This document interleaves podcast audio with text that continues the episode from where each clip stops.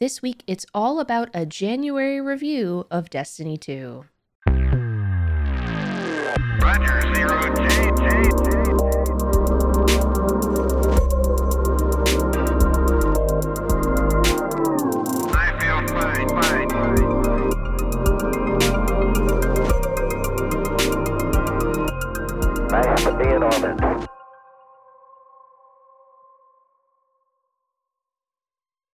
Velask Guardians, I greet you in the light.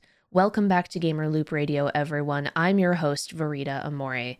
I took a bit of a hiatus from GLR in the last months of 2021 as I gathered my light, fought off COVID, and got myself ready for what is sure to be an exciting time in Destiny with the launch of Witch Queen coming on February 22nd, 2022. Today, let's dive into some of the juicy details we've received so far from the This Week at Bungie posts during the month of January. Kicking off the January 13th post from Bungie are some artifact mod changes. Starting in Season 16, players will no longer be limited to the number of artifact mods that they can unlock. This is exciting! Players could feasibly unlock all 25 artifact mods by the end of the season. Bungie has made small adjustments to the amount of XP required to unlock artifact mods 1 through 12. However, in general, the pace of unlocking these first 12 mods should be close to what we saw during Season 15. For each unlock after the 12th, increased XP will be required for the next mod unlock, so the choice of which order you unlock your mods will still require some key decision making. And if you change your mind, you can still reset your artifact. Personally, I hope the cost regarding resetting your artifact changes uh, with Witch Queen, especially if now we can unlock the full scope of mods over time. I am hoping it's a little less punishing with regards to Glimmer, uh, but we'll have to see what happens with that. Additionally, the champion mods for Season 16 were revealed, so this season we are getting anti barrier scout rifle and bow, overload auto rifle and SMG, and it was hinted that the new glaive weapon archetype we will be receiving in Witch Queen will also have unstoppable champion capabilities attached to it through mods within the artifact. Personally, I think they could have left bows at overload and left auto rifle at anti barrier. However, I do think changing it up a little bit is always good for the meta. I like seeing scout rifle back with anti barrier. Jury's still out on overload SMG, but hopefully it still works just as well, if not better, than it did before. Next, we have some masterworking changes. Starting with Witch Queen, you can change the energy type of a fully masterworked piece of armor for a much reduced cost than before. A fully masterworked piece of legendary armor will cost you 10,000 glimmer and an upgrade module, and a fully masterworked piece of exotic armor will cost you 20,000 glimmer and an upgrade module. The cost before changing a piece of armor's energy type before fully masterworking it does remain unchanged, however. I think this is really nice because this used to be very punishing in terms of materials, and now the fact that it costs less is really, really fantastic. Next, we have some changes as to how orbs of power are generated. Elements of the new weapon crafting system will encourage you to use many different weapons. Ideally, having to masterwork a weapon just to generate orbs, only to use it for a small amount of time, is unreasonable per Bungie. Additionally, there's been a lot of feedback from the community about changing the way exotic weapons without catalysts generate orbs, as right now, that catalyst is the only way in which orb generation is successful for exotic weapons.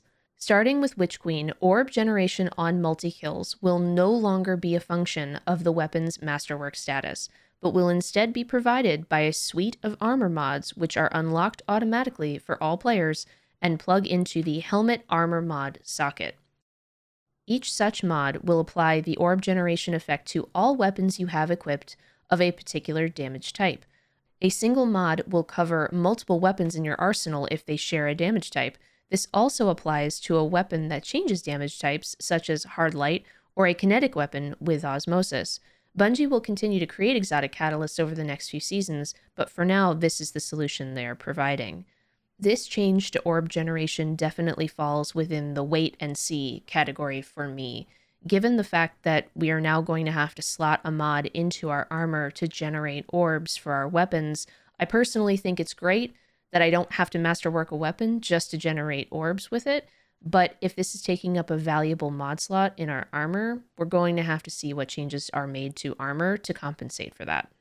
Next, from this post, we have a quick update from Bungie on the 30th anniversary content. A lot of folks in the community were asking for clarification on whether or not this was going away with the launch of Witch Queen, and Bungie was happy to report it's not.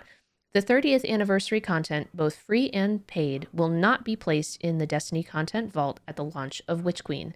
Bungie will have another update later this year, but expect to enjoy this content through 2022. Also highlighted in this post was Operation Save the New Lights.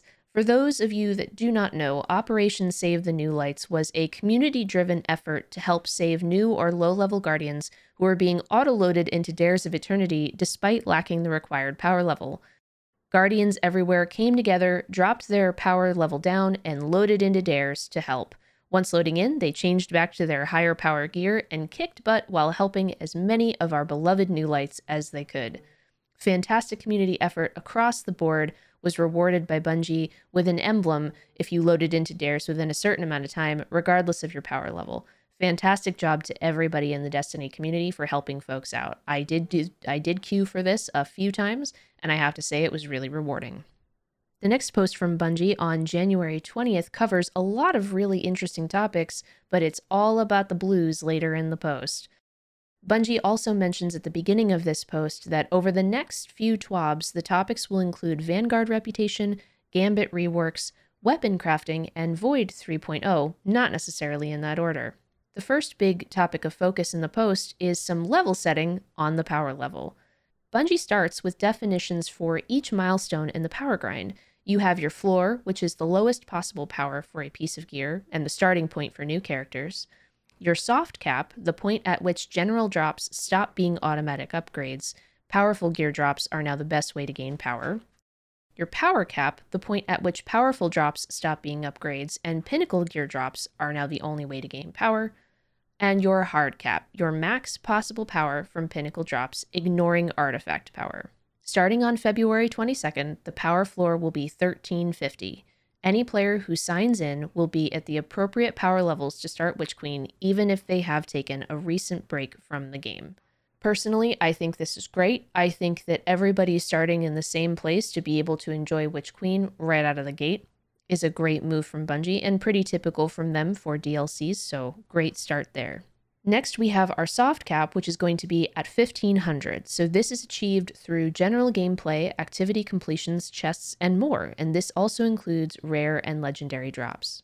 Next, we have our powerful cap of 1550, and this is achieved through powerful drops from vendor challenges and other objectives in the game. Finally, we reach our pinnacle cap of 1560. This is achieved through endgame activities that offer pinnacle rewards. There will be some adjustments to the Pinnacle and Powerful sources as they shift yearly to focus on new seasonal content and the fresh Destiny 2 expansion content offered with Witch Queen. So make sure to check your tooltips as you start to complete activities and note the rewards they offer. Next, Bungie addresses blue drops. Be gone! Kinda! Starting with Witch Queen, blue or rare drops will stop dropping from playlist activities, which are Crucible, Strikes, Gambit, etc., once players have reached the soft cap of 1500. Players will instead see a slightly increased chance at receiving legendary rewards from these activities or a small amount of legendary shards. Blue weapons and armors will continue to drop from enemies and chests while playing Destiny 2, but this change should reduce the frequency you need to make a panic run to the tower to clear out your postmaster. As someone who has fallen victim to blues pushing out stacks, of ascendant shards and ascendant uh, and prisms. This is fantastic. So, still not completely gone from the game, but heavily reduced once you really don't need them for leveling anymore. Next is a change to the gunsmith reputation. Banshee 44 is getting a new reputation system that matches the other vendors in the tower, such as Shaxx, Zavala, and the Drifter. Bungie will be removing some of the items that were previously associated with gunsmith reputation, namely gunsmith materials and weapon telemetries, so go spend these now and get yourself some legendary shards. Players will now earn reputation rank progress with Banshee 44 when dismantling legendary and exotic weapons or armor, or by completing daily gunsmith bounties. Next, we have mods and mod components. Mod components will also be removed from the game starting with Witch Queen. Additionally, weapon and armor mods sold by Banshee 44 and Ada 1 respectively will no longer require mod components to purchase and will instead cost 10,000 glimmer each. The number of mods sold at each vendor is also increasing and will move from two mods to four mods sold at a single time. All of the ghost mods that generated weapon telemetries will also be removed as they no longer serve a purpose. Next, we have a big upgrade for Master Rahul in the tower. As many of you know, Master Rahul will inherit Spider's material exchange duties with at the start of Witch Queen as the Tangled Shore is being added to the Destiny content vault. Exchange rates should match what you know for now, and Rahul will also be picking up some of the wares that Banshee 44 and Ada 1 once offered. Enhancement prisms will be sold for 10 enhancement cores, 25 planetary materials, and 10,000 glimmer. And Ascendant shards, or golf balls, will be sold for 10,000 enhancement prisms, 100 planetary materials, and 50,000 glimmer. These costs should not be any different than what Banshee and Ada were currently selling them for. Rahul will also be able to decrypt Umbral engrams. This is fantastic. If you want to focus your engram specifically into a particular weapon or spec it into a particular armor stat, you will still have to go to the helm and use the Umbral decoder for that. But if you just want to decrypt the Umbral engram and clear a bit of space for yourself, you can decrypt them at Rahul and save yourself a trip to the helm. Next, we have some updated information around Hawkmoon and Dead Man's Tale. As of February 22nd, the Harbinger mission for Hawkmoon and the Presage mission for Dead Man's Tale will no longer be available. Therefore, rather than move the weapons to the Monument of Lost Lights in the tower, Xur will have these two weapons as part of his inventory each weekend. Each week, Xur will offer a unique roll on both weapons and will be purchasable to all players that own Beyond Light for the following one Ascendant Shard, one Exotic Cipher, 125,000 Glimmer, and 200 Legendary Shards. I absolutely love the direction Bungie chose to take with this, given that both of these weapons offer unique rolls every time you get one.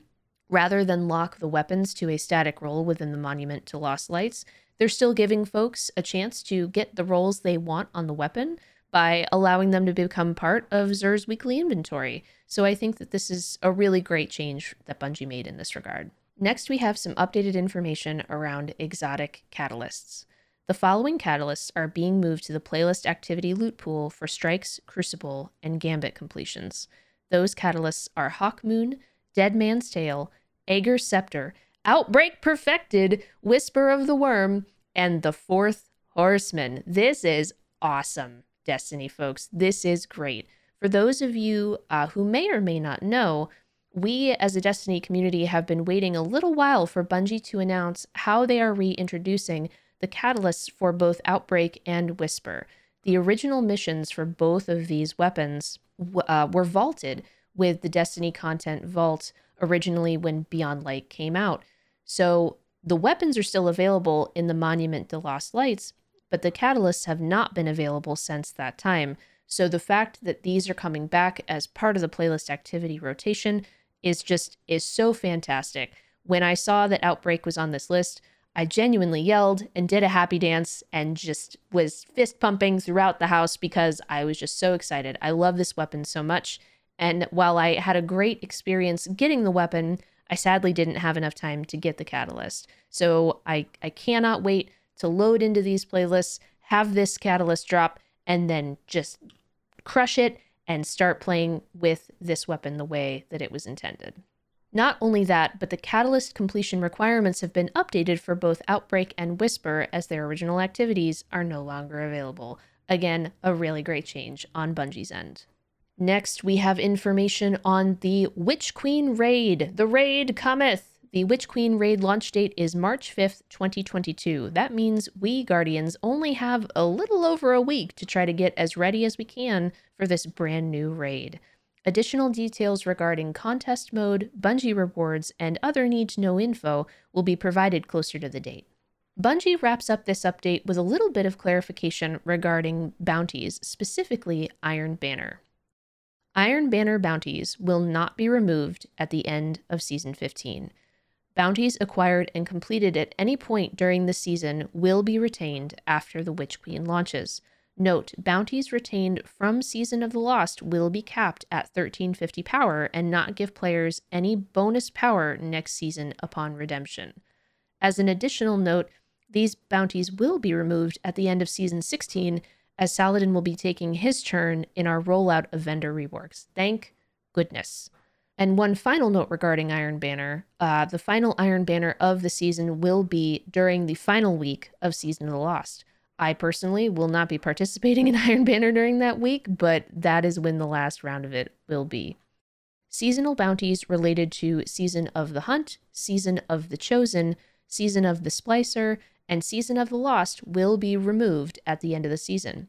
Bounties from the Tangled Shore destination will also be removed at the end of the season. Bungie also gives a quick note here that some of the daily bounties from general activities or destinations may be removed depending upon objective or reward balancing on a per bounty basis. As an example, uh, Bungie mentions a handful of Drifter and Gunsmith bounties are being looked at alongside some vendor work. We have one more post from Bungie to look forward to in January, but so far we have received a lot of really solid information as to what to expect when Witch Queen launches on February 22nd, 2022 a lot of great quality of life changes, a few changes that are still on the wait and see list for me, and the return of some long lost catalysts, not to mention a huge reduction in those blue drops. As always, I am your humble guardian host, Verita Amore, and if you are looking for more content and shenanigans from me, you can find me on Twitch, Twitter, Instagram, and TikTok under Verita Amore 87. If you liked today's podcast, don't forget to leave us a rating or review on your preferred podcasting platform. We would love to hear from you. Feel free to email us, ask us questions, tell us what you liked or what can be improved. And if you have any suggestions on topics or game reviews, just give us a shout. We'd love to hear it all. You can find additional episodes of Gamer Loop Radio on iTunes, Google Play, Spotify, and Podbean. Thank you for listening to our podcast. Roger, zero J, J, J.